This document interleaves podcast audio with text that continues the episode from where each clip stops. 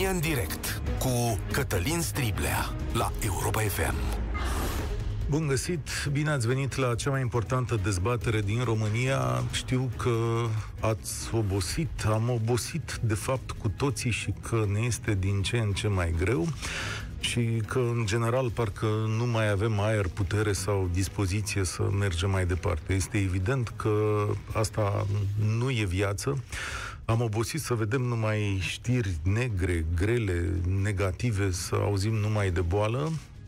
Am obosit mulți dintre noi să vedem că afacerile se duc de râpă în mod evident. Uh, povestea e că nu avem ce face și uh, altora le este chiar mult mai greu celor care au rude bolnave, parte din familie bolnavi și se află în spitale, nu mai zic. Doctorilor cred că le este chiar foarte greu. Zilele astea la ATI se mai intră doar dacă ești foarte grav, adică nu mai sunt locuri deloc. Astăzi au fost vreo 6.000 de cazuri, sigur că ele sunt în creștere și o să vină zile și mai complicate în România. Nu spun asta pentru că aș fi foarte priceput sau au vreun glob în față, e de ajuns să mă uit la ce s-a întâmplat în alte țări care au mai trecut prin experiența asta, adică valul 3 a venit mai devreme. Franța, Germania, Austria, chiar și Marea Britanie, a cărei campanie de vaccinare a fost foarte eficientă înainte de lucrul ăsta, chiar le-a mers foarte, foarte greu și nu s-a terminat. În continuare o să vedem și la noi mii de îmbolnăviri, dar și limitări ale vieții obișnuite. N-ai cum să treci cu ușurință prin alt prin așa ceva. Dacă vrei să moară cât mai puțini oameni, viața obișnuită o să aibă limitări. Dacă vrei viață obișnuită, atunci vor muri mai mulți oameni. România se află ca de obicei într-o zonă gri, adică stă între lucrurile astea două, doar că acum dinspre spitale, spitale se adună un val foarte, foarte negru. Este evident că statul român se îndreaptă către o serie nouă de restricții. Astăzi, acum câteva minute, președintele Iohannis a dat și comanda politică, a avut o apariție din asta pe picior și a spus așa, oameni buni, nu carantinați orașul București, încercați să luați niște restricții. Bun, el a zis de București, dar adevărul că dezbaterea pe care o purtăm astăzi se îndreaptă către întreaga țară, căci deciziile care vor fi luate mâine de Comitetul Național pentru Situații de Urgență vor viza întreaga Românie, într-un fel sau într-altul vor încerca cel mai probabil un sistem mixt pentru că nu au curajul sau nu au puterea de a face mai mult. Încă o dată spun că dacă mergem pe această linie a neopririi bolii, ea ne va sărăci pe toți. Problemele vor fi din ce în ce mai mari. Printre măsurile pe care autoritățile le-au scăpat așa către presă, cam sunt următoarele. Deci, închiderea magazinelor de la ora 16 sau restricționarea, restricționarea circulației la ora 20 la sfârșit de săptămână, deci astea două numai în timpul weekendului. Măsurile aflate acum în vigoare pentru zilele săptămânii de lucru rămân neschimbate, deși Raed Arafat spune, domnule, mi-aș dori măsuri mai dure. De asemenea, Ministerul Educației a modificat structura anului școlar, astfel încât elevii vor avea o lună de vacanță. Știți, până acum aveau două săptămâni, nu erau unite, dar ca să, mă rog, să zicem că n-am întrerupt școala, le dăm o vacanță și modificăm structura anului școlar. În plus, este regândită rata de la care se iau anumite restricții, adică se mărește de la 3,4 până la 5 îmbolnăviri la mia de locuitori. Abundă declarațiile apocaliptice în timpul ăsta, acuzații de fraudă sau de neputință, un amestec de gânduri și legate de drepturi și libertăți fundamentale, dar și o ceartă între decidenții politici sau între experți în sănătate și decidenți. Numai în dimineața asta, ministrul Voiculescu le-a atras atenția colegilor din PNL că ar fi manipulat datele din toamna trecută ca să poată avea loc alegerile și că ar fi cazul să nu mai manipulăm datele acum, spune el, să le spunem oamenilor adevărul. Cred că adevărul este necesar. Mă alătur aici acestei idei. Cred că dacă vom ști cum arată răul, ne vom descurca un pic mai bine. Adică aș vrea să văd testările reale, aș vrea să văd că legea se aplică acolo unde este cazul, aș vrea ca sfidarea unor conațional să înceteze, știu însă că restricțiile sunt necesare, dar dacă sunt, să fie lege pentru toți. Eu astăzi vă chem la 0372069599 la o dezbatere despre cum ar trebui să ne gestionăm în perioada următoare. Mai dau o dată numărul de telefon pentru cei care vor să ne sune 0372069599 și vă întreb în felul următor. Cum primiți o nouă serie de restricții posibil mai dure?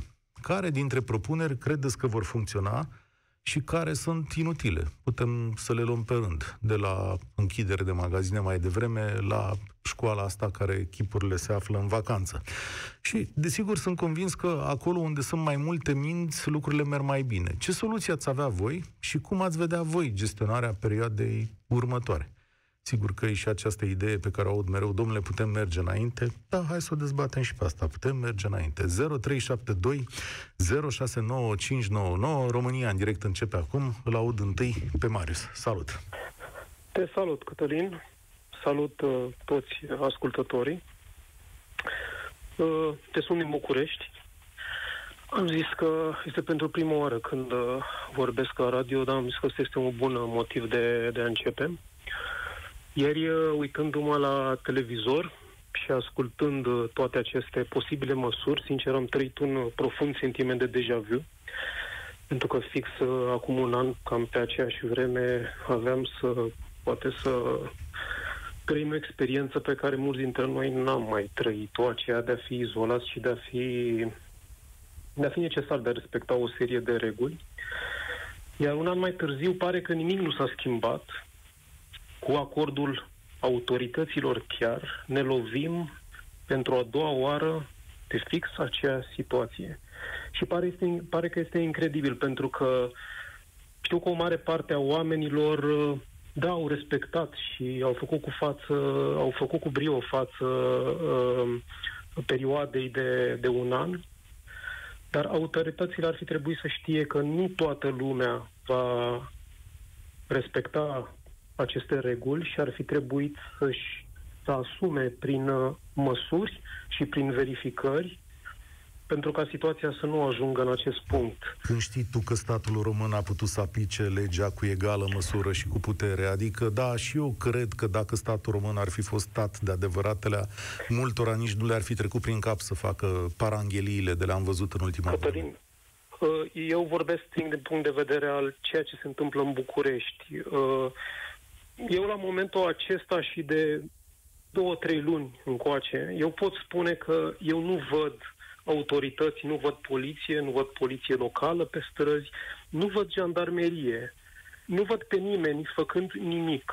Pot, în schimb, să-ți spun că locuiesc în zona tineretului, chiar pe lângă parcul tineretului, și ies de obicei seara să, să alerg în parc destul de des și mi s-a întâmplat să văd că pe malul lacului vorbesc de acum o lună, o lună și jumătate, avea loc un eveniment, probabil o nuntă sau un botez, cu mari hore, deci vorbim de 50, 70, poate chiar 100 de persoane, în timp ce poliția stătea prezentă la intrare în parc, acum unde stau de, de altfel prezenți de o lună, două, pur și simplu hmm. stau în locul acela cu girofarele pornite nefăcând nimic. Acolo sunt niște restaurante pentru cine exact, ascultă. Exact. Da.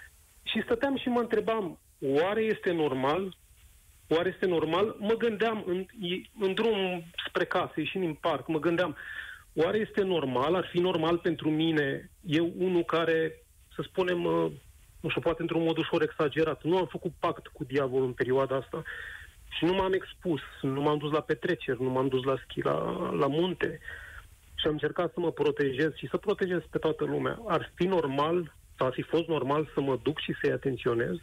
Păi, și în da. felul acesta nu am putut, sincer, cumva nu am putut să mă duc să, să le spun, vedeți că pe malul lacului are loc un eveniment cu 100 de persoane care Ce... dansează într-o horă. Ce crezi că va funcționa în perioada următoare? Mi se pare mi se pare imbecilă, dacă pot să spun așa, această măsură prin care vrei să limitezi magazinele și să le închizi la ora 4 sau la ora 6 pentru că până la urmă cumpărătorii sunt aceiași. Cei care muncesc, muncesc până la ora 5. Acum nu o să stau să iau o zi liberă de la muncă să mă duc să fac cumpărături la supermarket. Sâmbătă sau duminică se întâmplă chestiunea asta de să nu, să nu creadă oamenii că s-ar întâmpla și în cursul săptămânii. E vorba doar de ziua de sâmbătă. E ok? Mm. Eu zic că nu. Mm-hmm. Eu zic că nu. Putem, putem lua astfel de măsuri care sunt par a fi măsuri luate uh, pe genunchi, cum am mai văzut și în trecut, închiderea parcurilor, uh, închiderea circulației la o oră mai devreme, dar atâta timp cât nu supraveghezi, practic, timpul în care uh, populația are capacitatea de, și permisiunea de a se mișca, nu ai rezolvat nimic. În două săptămâni da. vom trezi în situația de a vedea că aceste măsuri nu au adus nimic. Rata de, de pozitivare să fie așa. Mulțumesc tare mult, Marius. Pe de altă parte, parcă nu poți să ai un polițist la capătul fiecărui român, la capul fiecărui român. Până când te duci într-o horă cu 100 de persoane, trebuie să te gândești și până la, și la tine, nu? Și la familia ta. Dacă ție nu ți-e frică, eu m-am mai gândit așa la niște măsuri. Uite, testare cu nemiluita, testare în școală, da? în fiecare zi, vii la intrare, cât e un flecușteț de la de test? Costă foarte puțin. Cât ar putea să coste statul român să facă teste măcar prin sondaj sau la mai mulți copii deodată, da? Pașapoarte pentru cei vaccinați, timp limitat în magazine, Știți, asta se întâmplă peste tot în străinătate. Nu te duci la mall și ai dreptul să stai o oră, nu. Se consideră că te duci și ai nevoie de ceva de acolo. Nu e o plimbare, nu e o activitate socială. De fapt, destrămarea activităților sociale este scopul acestor măsuri până când trece boala, în mod evident. Mihaela, salutare! Salutare, salutare! Se aude? Da, se aude destul de prost. Încercăm să vorbim așa, am să te rog să vorbești mai tare. Cred că acum se aude mai bine. Eram pe mașină, eram chiar la, la volan. Da. Se aude acum, da? Mm, cât de cât. Haide, te rog, spune, cum primești noile restricții? Da, cum? Nu bine. Nu le primim bine. Tot, exact cum spunea și domnul dinainte, datorită faptului că prezentăm în ultimele și așa într-un zi. Dar să știi că nu ne auzim. Dar... Am să-i rog pe colegi să încerce să refacă legătura asta pentru că nu, nu sună bine deloc ceea ce auzim pe post și e păcat să ducem dialogul așa. Adrian, salutare, bine ai venit la România în direct. Adrian? Alo? Salutare, bine ai venit la România în direct. Bună ziua, domnul Cătălin. Uh, ce am vrut să vă zic, domnul Cătălin? Deci s-au luat un an de zile toate restricțiile posibile și imposibile. Eu, în propor- eu sunt din Timișoara, în proporție de 95% eu am văzut oamenii care au respectat. Și nu văd nicio îmbunătățire. Dar ce mai, uh, mai paradoxal că statul, de fapt, nu l-a interesat de sănătatea oamenilor până acum de când am pătut pandemia sunt copii care mor de foame, sunt oameni care mor de cancer, sunt oameni care mor în spitale de infecții nozocomiale. De ce dintr-o dată statul a devenit un mare protector acum a oamenilor sănătoși, văd că. Adică unde vrei uh, să ajungi? Tot... Că, sigur că statul are datoria să-i protejeze și pe cei sănătoși. Păi nu ne-a protejat niciodată. Deci eu de când știu, am plătit taxe și impozite la stat, vă dau un simplu exemplu. Eu am fost, am avut coronavirus anul trecut în noiembrie. Ok. Uh, m-am dus, m-am testat pe banii mei și cu toate că plătesc uh, asigurări, asigurări medicale într-un an de zile, plătesc aproape 80 de milioane. Uh, m-am dus la asta intrologie, m-am plătit pe banii mei. M-am dus la în euro am plătit consultația pe banii mei. Pentru ce plătesc banii ăștia dacă statul nu ne interesează de mine? Și dintr-o dată, acum vrea să mă protejeze pe mine statul. Uh-huh. Vaccinându-mă, spune că dacă mă vaccinez, că eu, după ce spun ei și după prospectele lor, vaccinul, dacă mă vaccinez, eu tot dau virusul și tot iau virusul. Atunci pentru ce mă vaccinez? Eu întreb. Ca să nu mori. E o explicație și banală. Dacă n-am murit în noiembrie, de ce aș muri acum? Nu știu, că poate a doua oară va fi mai greu. Sau, nu știu Eu dacă... nu. Ha? Mie, mie Adică- adică... eu chiar mă simt un om sănătos și mă simt în putere și nu Da. cred că mi s-ar întâmpla nimic, pentru că am văzut ce înseamnă coronavirusul, poate pentru unii e mai grav, pentru alții, Ah, dar... deci pentru uh, unii vă s-ar da- putea să fie mai grav. Acum ți-ai dat Păi singur bun, și explicația. dacă, dacă mâine, poi mâine vor muri o mie de oameni de foame din Timișoara, că nu mai au locuri de muncă, statul ce va face? Statul a plătit diverse ajutoare, șomaj și așa mai departe. În perioada asta a încercat să dea niște... Deci, Chestiuni ascultați-mă, de subzistență. eu, uh, soția mea, în- înainte de maternitate, concediu de maternitate, n-a lucrat. Și copilul meu nu îi oferă statul niciun ban, cu toate că Constituția îi dă dreptul la viață și dreptul la o viață normală. Dă alocație. De ce Uh, nu zici că îi nu-i poftim? oferă? Îi dă alocație. De ce spui că nu-i oferă niciun Păi ban? și dumneavoastră credeți că cu 4 milioane un copil se crește pe lună cu 4 milioane alocație? Ar trebui să Eu nu dea cred. statul Deci, bani credeți-mă că în concluzie, ca să vă spun, credeți-mă că toate măsurile luate de stat nu au nicio eficiență și nicio relevanță. Eu n-am văzut Să să, le- scadă. Deci, ascultați-mă, dacă într-un an de zile s-au luat măsuri, a, purtăm mască, care eu am dus trei măști la, la expertiză și 95% dintre ele sunt neconforme, purtăm mască, stăm în casă, suntem izo- ne izolăm dacă suntem bolnavi și a apărut valul 3. Pe, ar, la atâtea măsuri ar fi trebuit să nu mai apară valul 3. Mhm. Dacă lumea ar fi respectat și statul ar fi aplicat chestiunile astea. Dreptul Haideți, domnul Cătălin, că Mm. deci, uh, cu toate că guvernul nu are niciodată nicio, nicio vină, tot populația are vină. Mhm. Credeți. Uh, Când s-a Deci spus la eu, emisiunea asta credeți-vă că am guvernul văzut în n-are nicio Timișoara vină? și stau- Sunteți așa, știți cum sunteți astăzi? Păi eu am scăpat, nu mă mai interesează de restul lumii și dacă Dar mai vine nu, încă o dată deci să chiar mă scap. interesează, Păi dar nu eu mă pare uit că pe îl stradă, domnul interesează. Cătălin, și din 10 persoane nu văd, poate, poate la a șaptea stradă văd unul fără mască. Ok, și atunci și- cum să spun, domnule, că nu respectă lumea regulile? Păi și când se duc într-un loc închis, îi mai vezi cu mască sau fără Păi mască? credeți că ea umblă peste tot și ea împrăștie coronavirusul? Eu nu cred. Sincer, haide să mai gândim, domnul Mm. Și Cătălin, atunci- și cu capul. Sigur, uite, a- asta de negândire îmi spune foarte multă lume. Hai, arătați-mi că nu gândesc eu astăzi. Vă rog frumos, cum să Păi eu nu răspundește? văd, eu Păi cred asta că zic, dumneavoastră păi m-ați sunteți invitat imparțial, aici. adică trebuie să M-ați invitat ascultați să mai pe- pe gândesc o și părere cu cap... E, Ascult, sigur, și m-ați invitat să mai gândesc cu capul meu. Hai, explicați-mi cum să răspândește atunci coronavirusul. Păi nu știu că e, credeți-mă că chiar e, e ceva Mm. care e inexplicabil, adică e, din tot ce a comunicat guvernul, 75% e, n-au explicații și când n-au explicații, adică la ei se acceptă, domnule, că așa e, noi nu știm de ce s-a întâmplat așa. Păi explicăm, domnule, că ai specialiști, că de aia spui, domnule, to- noi facem totul după ce spun specialiștii. Dar eu am stat și am urmărit, fără să lăsăm deoparte teoriile conspirației, am urmărit și alți doctori și alți, alți virusologi care spun că nu e ceea ce spun specialiștii ăștia de la OMS. Adică nu e ce? Adică nu e pă, pandemia în, în, în, uh, în condițiile în care o prezintă ei. Adică nu sunt eu atât n-am de văzut. mulți... Adică nu sunt atât de mulți bolnavi, nu sunt atât de mulți morți. Da, nu e atât deci de periculos. ascultați-mă, nu știu dacă dumneavoastră credeți cumva în, în, uh, în ceva întâmplător. Tot timpul când, a fost, când au fost alegerile au scăzut cazurile, când au fost... Păi v-a când se explicat apropie domnul perioada de Voiculescu Paști. astăzi. V-a explicat domnul Voiculescu astăzi cum au scăzut. Au Păi, modificat mecanismul credeți-mă de că calcul. pentru mine nu e un om de încredere în domnul Voiculescu. Adică, Da, Nu eu știu mă dacă- uit și e unul dintre puținii oameni care spune lucrurilor pe nume aici, prin guvernul ăsta. Și domnul Voiculescu a spus declar. păi Ați modificat... domnul Cătălin, deci toți, deci ăștia de la A la Z în 30 de ani niște incompetenți, frate.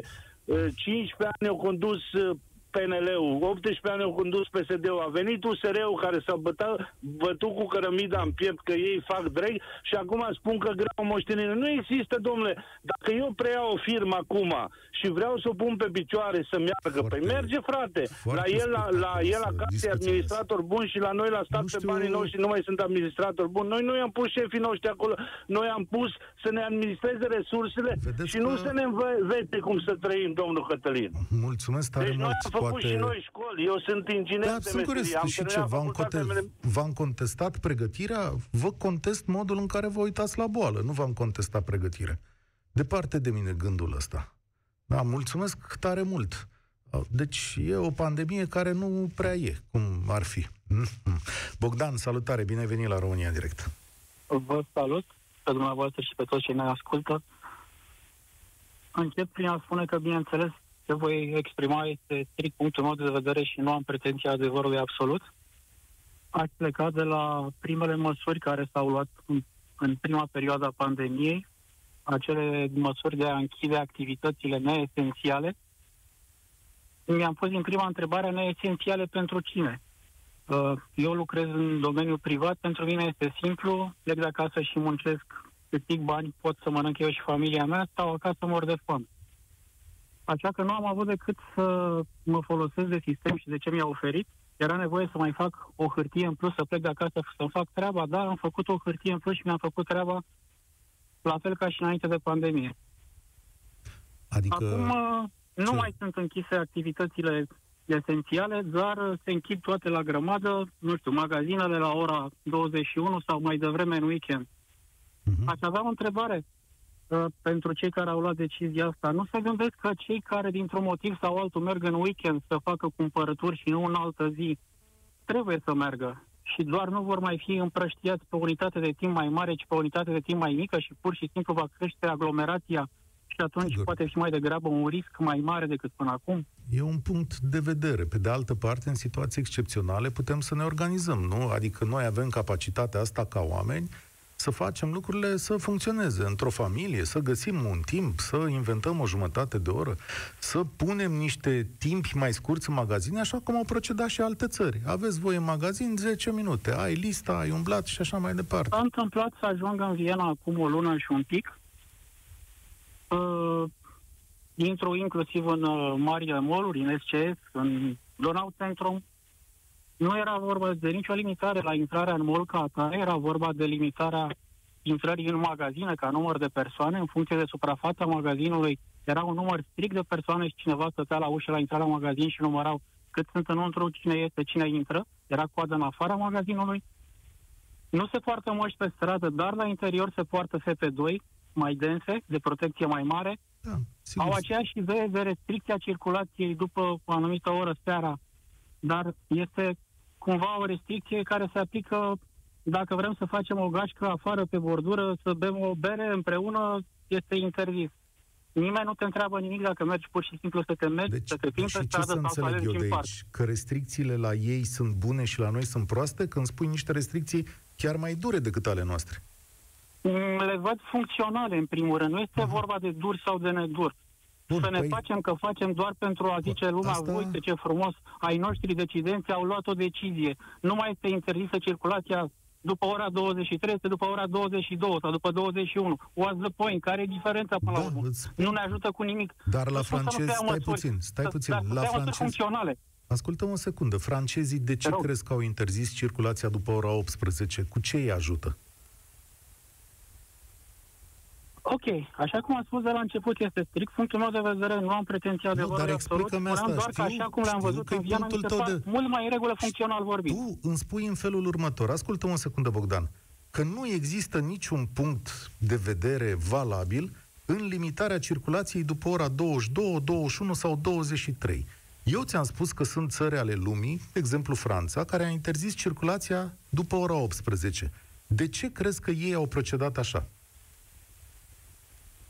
Nu cunosc motivele lor, așa că nu pot să-mi de... asum un comentariu de niciun fel. Păi, e Dar așa cum lucru... văd eu realitatea în țara mea în care trăiesc și acolo unde am fost personal, nu cred că am schimbat limita de restricție de la ora 22 la ora 21 ne aduce vreo diferență. Uh-huh. Este o măsură doar de dragul de a bifa pe hârtie, facem ceva. Este uh-huh. păi, absolut inutil. Am înțeles. Și asta înseamnă că și decizia din Franța e inutilă, nu? Că Până Repet, urmă... nu comentez decizia din Franța, nu știu ce a păi- determinat să ia acea decizie. Poate uh-huh. decizia aia nu se referă neapărat la, eu știu, Eiffel și turnul și zona din lâng, de lângă, poate uh-huh. se mhm. referă la ghetouri și să aibă un motiv să-i bage mai devreme în casă. Este absolut decizia lor. Nu cunosc motivele care au făcut să ia astfel de decizie, așa da, că nu pot Deciziile să comentez. între state, mulțumesc tare mult, sunt aceleași. Încă o dată, când e vorba de limitarea circulației, în fapt, ceea ce își doresc guvernele este să limiteze contactele fizice dintre noi. Adică să petrecem cât mai puțin timp împreună. Asta aș doresc foarte tare. Să nu ne găsim pe la un restaurant, de la o anumită oră și așa mai departe, da? Să nu intrăm din casele noastre până, decât până la anumite ore, cu cât mai puține contacte, asta, asta e scopul. Ca să-l gândim mai departe, nu e vorba de o oră. Neapărat. Marius, salutare, ești la România în direct. Uh, bună ziua, domnule Striblea, dumneavoastră și ascultătorilor dumneavoastră. Eu, referitor, lucrez în învățământ și referitor la întrebarea dumneavoastră, pot să spun doar atât. Uh, nu sunt adeptul închiderii școlilor, dar să știți că sunt adeptul testărilor în masă.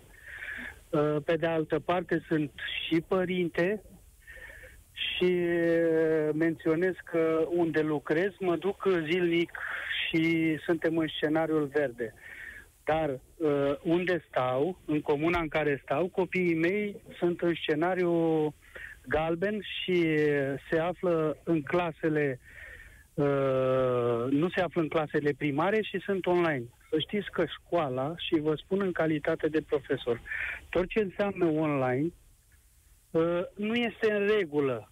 Da. Dar uh, nu ne vom deștepta până când nu vom înțelege că statul trebuie să fie stat și omul va fi om. În rest, suntem sătui, suntem cei mai mari critici, contestatari, că la nu-i bun, că la nu-i... Dar haideți să venim și noi cu soluții. Și dezbaterile dumneavoastră, ar, cred eu, este părerea mea, ar trebui să fie pentru soluții, nu critici. Păi, hai să vedem soluții. Că asta soluții. am zis și eu. Deci- eu am și înșirat aici cinci soluții la un moment dat, dacă vrei le...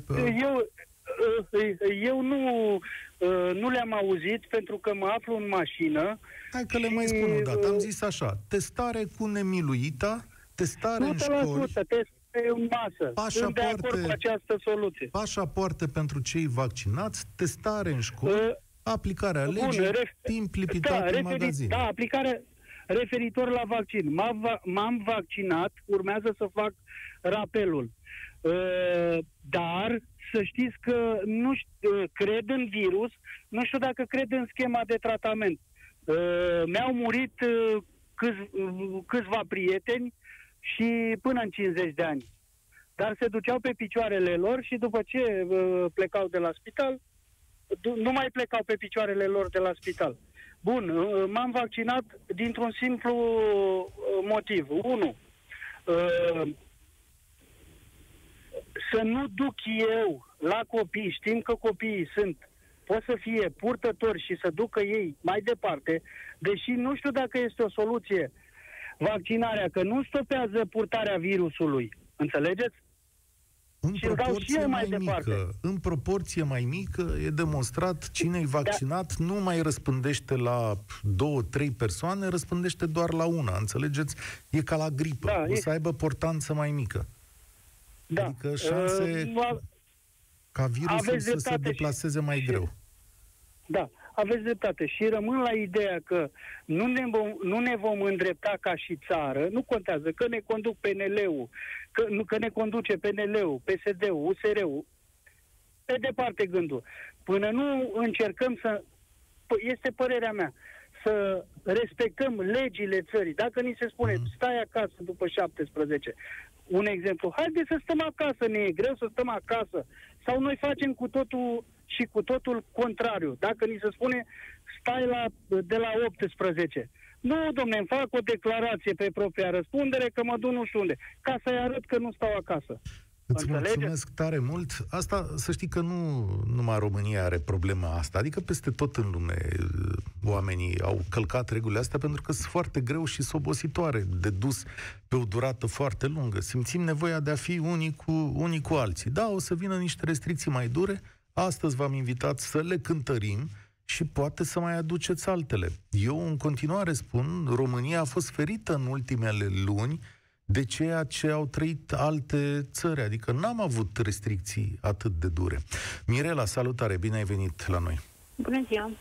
Uh, Uh, eu sunt din București și la fel ca domnul de mai devreme care spunea că toată lumea poartă măști, și eu zic la fel, nu foarte rar mai văd pe cineva fără mască pe stradă sau în interior, nici atât.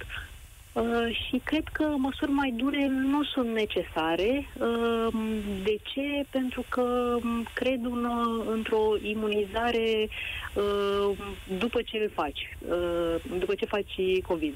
Uh, ca și la alte boli, s-a demonstrat că câteva luni bune nu-l mai faci. Și treptat eu cred că vom ajunge să nu ne mai afecteze. Adică uh, tu zici că ar trebui ca oameni cât mai mulți sau cât mai mulți dintre noi să treacă prin boală și să se imunizeze natural? Uh, exemplul meu, anul când a început această pandemie, înainte chiar de restricții, eu am avut toate stările. Nu m-am testat, am fost la doctor, dar încă nu se știa de COVID și nu mă presupunea nimeni că aș fi avut COVID.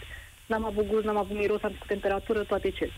După perioada asta în care cred că a durat vreo 3 săptămâni, uh, m-am tratat cu un antibiotic de gripă, nu cel care se dă acum și este foarte puternic și afectează lumea și au tot fel de probleme de la el. Uh, și ulterior au făcut și cunoscuți de e-mail, cel cu care stau în casă, sora, okay. au mai avut vreo trei persoane care au făcut... Ați îmbolnăvit cu toții și ați scăpat. Și... Eu nu am mai făcut nimic. Adică eu nu am mai avut nicio stare, eu nu am mai luat. Da, Știu păi, că s-a zis și că în Marea Britanie anticorp, o... dar uh, pot să-mi dai voie să optez ca eu să nu mă imunizez prin boală, adică să fie dreptul meu să cred că, nu știu, poate pentru alții mai periculos? Sunt convinsă că pentru alții e mai periculos, de aceea, ca măsuri, aș vrea mai degrabă să se investească în cercetare, în cercetare la noi în țară pentru specificul nostru, okay. pentru că consider că fiecare populație, nu știu, e mai rezistentă sau mai puțin rezistentă la anumiți virus. Nu-mi place deloc ideea aceasta cu vaccinurile din alte țări. Avem și noi institute de cercetare și care produc vaccinuri, și, sau, mă rog, aveam, nu știu dacă mai fac. Uh, și, nu știu, faza cu statul în casă uh, locuiesc în zona sediului Europa FM. E pustiu. 90% din clădiri sunt goale. De un an de zile n-am mai intrat în clădirea de birouri este, adică lumea chiar stă în casă. Nu are efect, nu, nu funcționează. Poate Trebuie că... să ne gândim la altă variantă. Da, adică și eu mă întreb, da, am și văzut imagini și am o bănuială despre cum se transmite. Lumea, nu vine toată lumea la muncă, dar în multe zone oamenii vin la muncă, în alte zone nu se respectă și există o grămadă de culoare pe care boala asta se, se răspândește. Da? Chiar dacă pe stradă nu vezi pe nimeni sau vezi oameni cu mască. Aici sunt convins că, în general, lumea respectă, cel puțin în orașele mari. Însă, odată ajunși acasă, se schimbă, se schimbă lucrurile. Știi de ce purtăm discuția asta? Pentru că statul român nu face anchete epidemiologice cum trebuie. Să ne spună și nouă care sunt culoarele și de unde vin bolnavii ăștia atât de mulți. Mulțumesc tare mult, Mirela. Hm. Da imunizare ca la Manaus. La Manaus, în Brazilia, a fost așa și toată Brazilia s-a imunizat, vorba vine, pe cale naturală, adică au sute de mii de morți, se sapă gropi comune și ce să vezi, că nu prea s-a imunizat lumea, ba din potrivă, au început să moară din ce în ce mai mulți. Dumitru, salutare, bine ai venit la România în direct. Salutare, salutare ție și ascultătorilor. Uh, te sunt din uh, Râmnicu Vâlcea, uh, proaspăt absolvent, să zic așa, de COVID de o lună de zile, uh, cu destul de sim- simptome destul de avansate pentru toată familia și pentru mine și pentru soție uh, și suntem destul de tineri, să zic, uh, de la 40 de ani. Eu sunt de acord cu tot ce înseamnă restricții, dar sunt și mai de acord cu tot ce înseamnă uh, întărirea respectării restricțiilor. Pentru că noi am tot făcut și am pus restricții de tot felul, însă pe partea de respectare suntem campioni în a fenta legea. Uh, și aici mă pot referi, deși o să îmi pun probabil foarte mulți în cap, la, uh, vezi, terasele care sunt închise, dar de fapt sunt deschise, că au pereți de nu știu de care, vezi, uh, mi-am făcut o declarație că mă duc la uh, nu știu, la farmacie. Uh, cred că aici suferim. Uh, noi și statul în general ia niște măsuri doar de dragul de a le lua, eu așa consider, sunt necesare, dar trebuie să respectăm legea și să facă în așa fel încât statul să uh, ca cetățenii să respecte legea. Trebuie să fim mult mai duri în tot ceea ce înseamnă amenzi, în tot ceea ce înseamnă controle și statul trebuie să dea un exemplu și cei care reprezintă statul trebuie să dea un exemplu. Nu să se plimbe prin concedii, nu să se afișeze prin restaurante, nu să se Da. să facă tot felul de lucruri care nu Cazul- sunt conforme cu ceea ce se întâmplă astăzi. Uite, e foarte interesant, zi, zi pe nume, domnul Vela a filmat aseară de Digi24. Asta este cel mai recent Dom'le, caz. te duci, Este cel mai recent caz. stai la masă cu Dar- încă patru oameni într-o structură care e oarecum improvizată, sigur, domnul Vela susține că nu e, domnule, n-avea Sunt până în acoperiș. șase persoane și nu avea acoperiș și dacă legea o permite, nici dânsul n-a încălcat, ni, ni- nu a încălcat nicio lege. Da, sigur. Dar da. moral, exemplul pe care îl dă este de, uh, nu știu, de ignoranță și de fățărnicie, sincer. Ai foarte mare dreptate. Aceste restricții, oricât le impune, nu vor funcționa fără aplicarea lor strictă și, fără respectare. Da. Despre Și asta încă e ceva. Am mai discutat și am mai pus problema asta și, cum spuneai și tu, nu știu dacă este cumva obligatorie. Tot ceea ce se face campanii la televizor, la m, radio, la se termină cu proiect susținut de Guvernul României. În momentul în care încrederea în guvern este aproape de zero, ca să faci niște campanii de, nu știu, de vaccinare, de purtarea măștii, de respectarea normelor, iar la sfârșit să spui că toate aceste lucruri le face Guvernul României, nu cred că e necesar să faci lucrul ăsta. Funcționează- Sunt niște campanii care ar trebui făcute, dar fără această mențiune, pentru că în Da. momentul în care ai lipsă de încredere pentru guvern și pentru ceea ce se întâmplă și mai vezi că se bate apa în pio pe chestia asta doar ca să afișăm că Guvernul României face niște lucruri, Știu ce zici, da, s- și parțial Nu sunt de prea acord bine cu să le tine. mai respecti. Îți mulțumesc tare mult, doar că legea te obligă să arăți că niște bani publici au fost cheltuiți în uh, direcția asta. Sigur că mi-ar plăcea ca Guvernul României să comunice și prin oameni în care comunitățile au încredere, că i-ați auzit și pe oamenii noștri de astăzi. Da, și ascultătorul nostru de mai devreme, cred că Adrian, și el are încredere în niște oameni, cert e că nu are încredere în cei, uh, cum să zic, cu vizibilitate mare din jurul său. Mai e o chestiune. Politicianul român, știți cum e, e mare, lui e mare frică să ia decizii nepopulare. Un politician în România este obișnuit să stea în fruntea bucatelor și ce face el? El mărește salarii, el mărește pensii, el mai dă un pic acolo, un spor, o funcție, o treabă, așa își vede el rostul.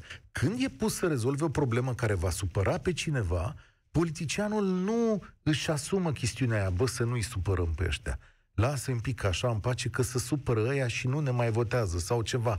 De asta politica mulți ani, de, mulți ani în România a fost un fel de pomană. Luați-mă de aici. Și oamenii veneau și cereau, zice, șefule, ne dai. E, acum trebuie să se taie, să se facă niște lucruri grele, pentru că altfel o să moară foarte mulți oameni. Asta e, de fapt, povestea. Rareș, salutare! Salutare, Cătălin. Bine ai venit! Sunt de acord cu tine ce ai spus mai devreme despre politicieni. Problema mare este că cei care sunt puși acolo în funcții nu își fac treaba, indiferent că e primărie sau parlament, părerea mea. Și referitor la uh, deciziile care se iau asupra acestei pandemii, eu cred că până acum um, multe dintre ele n-au avut efect. Da. Și nu se vede chestia asta. Protocoalele din spitale n-au avut efect asupra pacienților. Mm. Nu este posibil ca la Sibiu, din 100 de oameni care ajung la ATI, 95 să moară. Nu mi se pare normal așa ceva. Deci nu se vede ce se întâmplă în țara asta. Da, e adevărat că ratele de mortalitate la ATI în România sunt mai mari decât în alte state. Aici e o Și discuție pe atunci care ce facem? trebuie să o poarte specialiștii. V-am auzit Sincer, ieri nu pot să la spun. radio uh, spunând că un lucru care nu mi s-a părut corect, că trebuie să moară cineva ca să ai tu loc acolo. Dar nu se vindecă nu. nimeni. Nu, nu, De ce nu am se zis, vindecă nimeni? atenție, nu, eu ți-am zis o realitate, nu, nu că susțin eu ceva. Da, da, eu da. ți-am zis De că așa ce? se eliberează un pat și asta dau declarații medici în, spi- în presa din România, că paturile se eliberează de maniera asta. Da, Dar de nu ce se nu vindecă nimeni. Se și vindecă. O parte, în mod evident, se și vindecă. Ai văzut că avem scoruri destul de mari la vindecare, adică sunt peste 800 de mii de oameni punem accent pe chestia asta. Toată presa doar asta spune. Doar sperie lumea, murim, ce facem, nu mai trăim. Cei este care bine? sunt în forme grave, cei care intră la TI în forme grave, din păcate, în acest moment, au șanse mici în România. Vreți să nu vă spun adevărul? Ce să fac? Nu, nu, nu, nu, nu, nu, nu despre asta este vorba. Uh, Cum facem să nu ajungem la TI? Aha, păi, uite, de asta. Nu știu care măsură Asta e. din asta, pe care le-am tot spus astăzi și pe care le pregătesc oamenii ăștia, funcționează. Da, ideea Eu e să cred nu că cea mai ajungi bună la TI. măsură ar fi testare, dacă există virusul ăsta, ar fi testare și testare. Testare Cel mai sunt de simplu. acord. Testare, Deci nu nu, știu putem de să ce... ne închidem toți. Nu, Nu știu- putem să ne închidem toți, că murim toți așa. Nu știu de ce Testare. statul Ești român... bolnav, stai acasă. Sunt perfect de acord cu tine. Sunt perfect de acord cu tine. Testare în masă. Mulțumesc tare mult. Asta e poate și o concluzie la România în direct de astăzi. Ne oprim aici, stimați cetățeni. Mâine, ce să facem? Mâine se iau deciziile astea. S-ar putea să ne auzim și mâine pe aceeași temă. Rămâne să vedem cum se aplică toate chestiunile astea. Ce urăsc eu fraza asta. Rămâne de văzut ca... Hai să vedem tura asta. România în direct se încheie aici. Eu sunt Cătălin Striblea, spor la treabă. Participă la România în direct de luni până joi de la ora 13 și 15 la Europa FM.